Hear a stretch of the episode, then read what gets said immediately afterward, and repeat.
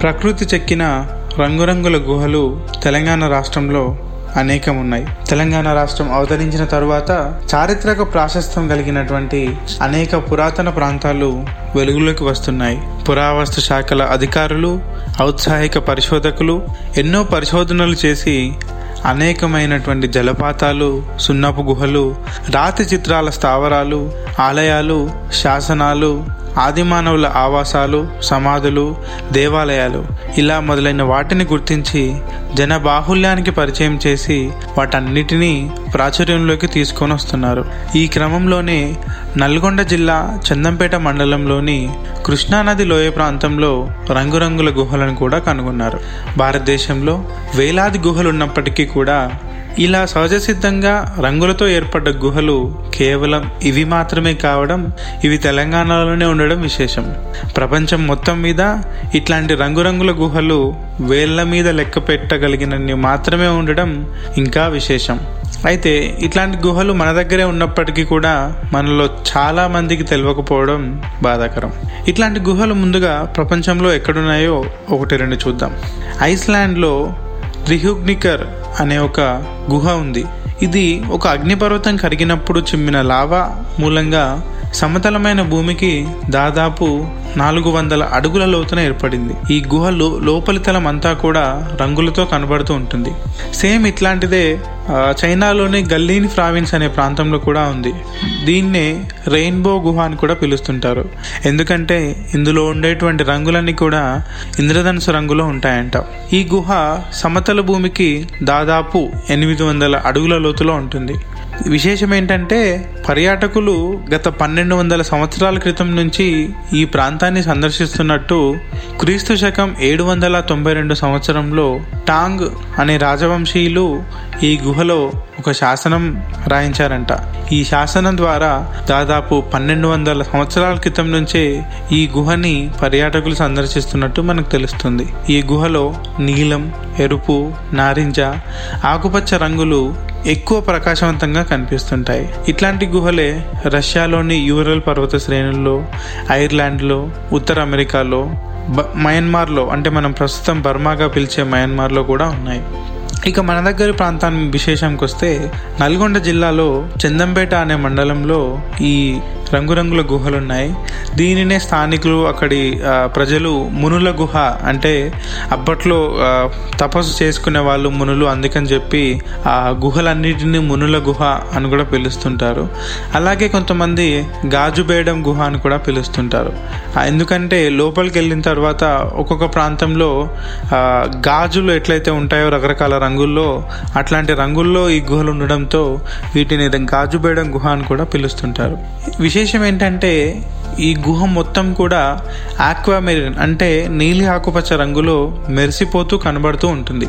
ఈ గుహలోకి ప్రవేశించే మార్గం అత్యంత విశాలంగా ఉంటుంది.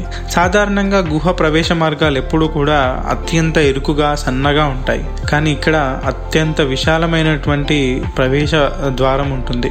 ఈ గుహలోకి సొరంగాలు దాదాపు పన్నెండు కిలోమీటర్ల మేర పొడవుంటాయని వీటి గుండా మనం లోపలికి వెళ్తే ఆ ప్రాంతంలోని ఏలేశ్వరం శ్రీశైలం దాకా వెళ్ళవచ్చని అక్కడ ఉండేటువంటి పశువుల కాపర్లు చెప్తూ ఉంటారు. ఈ గుహ లోపలి గోడలు అందమైన ఆకృతులతోని ఒక చోట ఎరుపు రంగుతో మరొక చోట నారింజ రంగుతో ఇలా పలు రకాల రంగులతో ఆకర్షణీయంగా కనబడుతూ ఉంటాయి. ఈ గుహలో రాళ్ళు ఖనిజ సంపన్నమైనవిగా పరిశోధకులు చెప్తూ ఉంటారు. ఈ గుహలోని మార్గాలని ఇంకా అన్వేషిస్తే ఎన్నో కొత్త సంగతులు ఆశ్చర్యపరిచే చారిత్రక విశేషాలు బయటపడే అవకాశం ఉంది.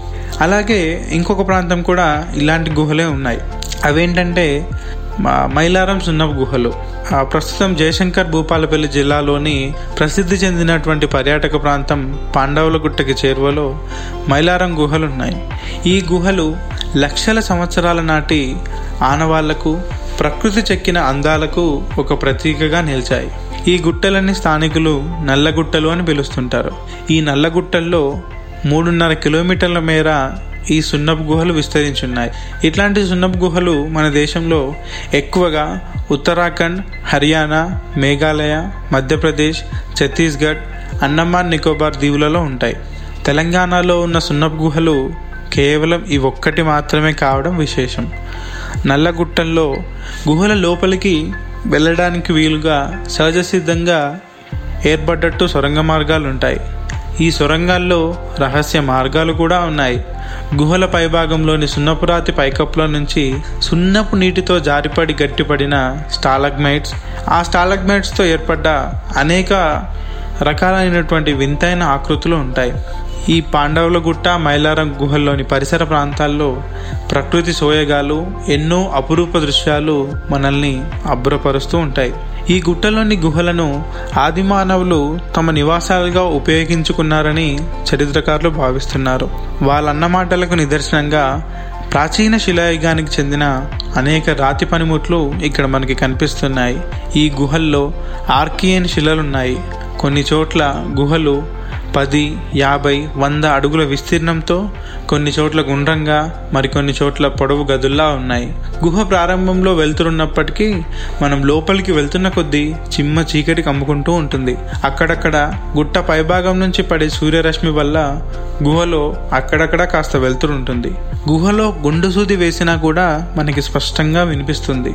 దాదాపు ఇరవై డిగ్రీల సెల్సియస్ ఉష్ణోగ్రత చల్లని గాలి ఉంటుంది. ఈ గుహల్లో సున్నపురాతి నీళ్ళు అంటే స్టాలక్మైట్స్ జారిపడి అనేకమైనటువంటి ఆకృతులు ఏర్పడ్డాయి. వాటిలో ఎగిరే పక్షులు నగిషీలు నేల మీద వాలిన డేగ సింహం మనిషి ముఖం ఇట్లాంటివి ముఖ్యమైనవి.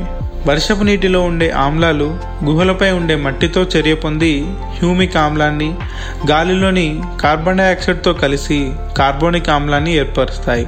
ఈ ఆమ్లాలన్నీ కలిసి కాల్షియం కార్బోనేట్ అంటే సున్నపురాయితో చర్య జరిపి దాన్ని కరిగిస్తే వచ్చేటువంటి ద్రవం గడ్డగట్టే క్రమంలో ఈ రకరకాల ఆకారాలు ఏర్పడతాయని సైంటిఫిక్గా చెప్తాం. ఈ గుట్టల పైభాగంలో సహజ సిద్ధంగా ఏర్పడ్డటువంటి ఒక శిలాతోరణం ఉంది. ఈ శిలాతోరణం తిరుపతిలోని ప్రకృతి సిద్ధ శిలాతోరణాన్ని తలపిస్తూ ఉంటుంది. నల్లగుట్టకు పడమర దిక్కున ప్రకృతి సహజంగా ఏర్పడ్డ రాతి గోడలతో కోట వంటి కట్టడం ఉంది. ఖాళీగా ఉన్న నాలుగు చోట్ల మానవ నిర్మితమైనటువంటి రాతి గోడలు ఉన్నాయి ఈ గోడలు ఆరు నుంచి పదిహేను అడుగుల ఎత్తుతో ఎనిమిది నుంచి పది అడుగుల మందంతో ఉన్నాయి. గుహ లోపలి భాగానికి పాకుతూ వెళ్తే మనం కాశ్మీర్లో అమర్నాథ్లో ఉన్నటువంటి మంచు శివలింగం తరహాలో ఇక్కడ సున్నప్రాతి శివలింగం కూడా ఉంది.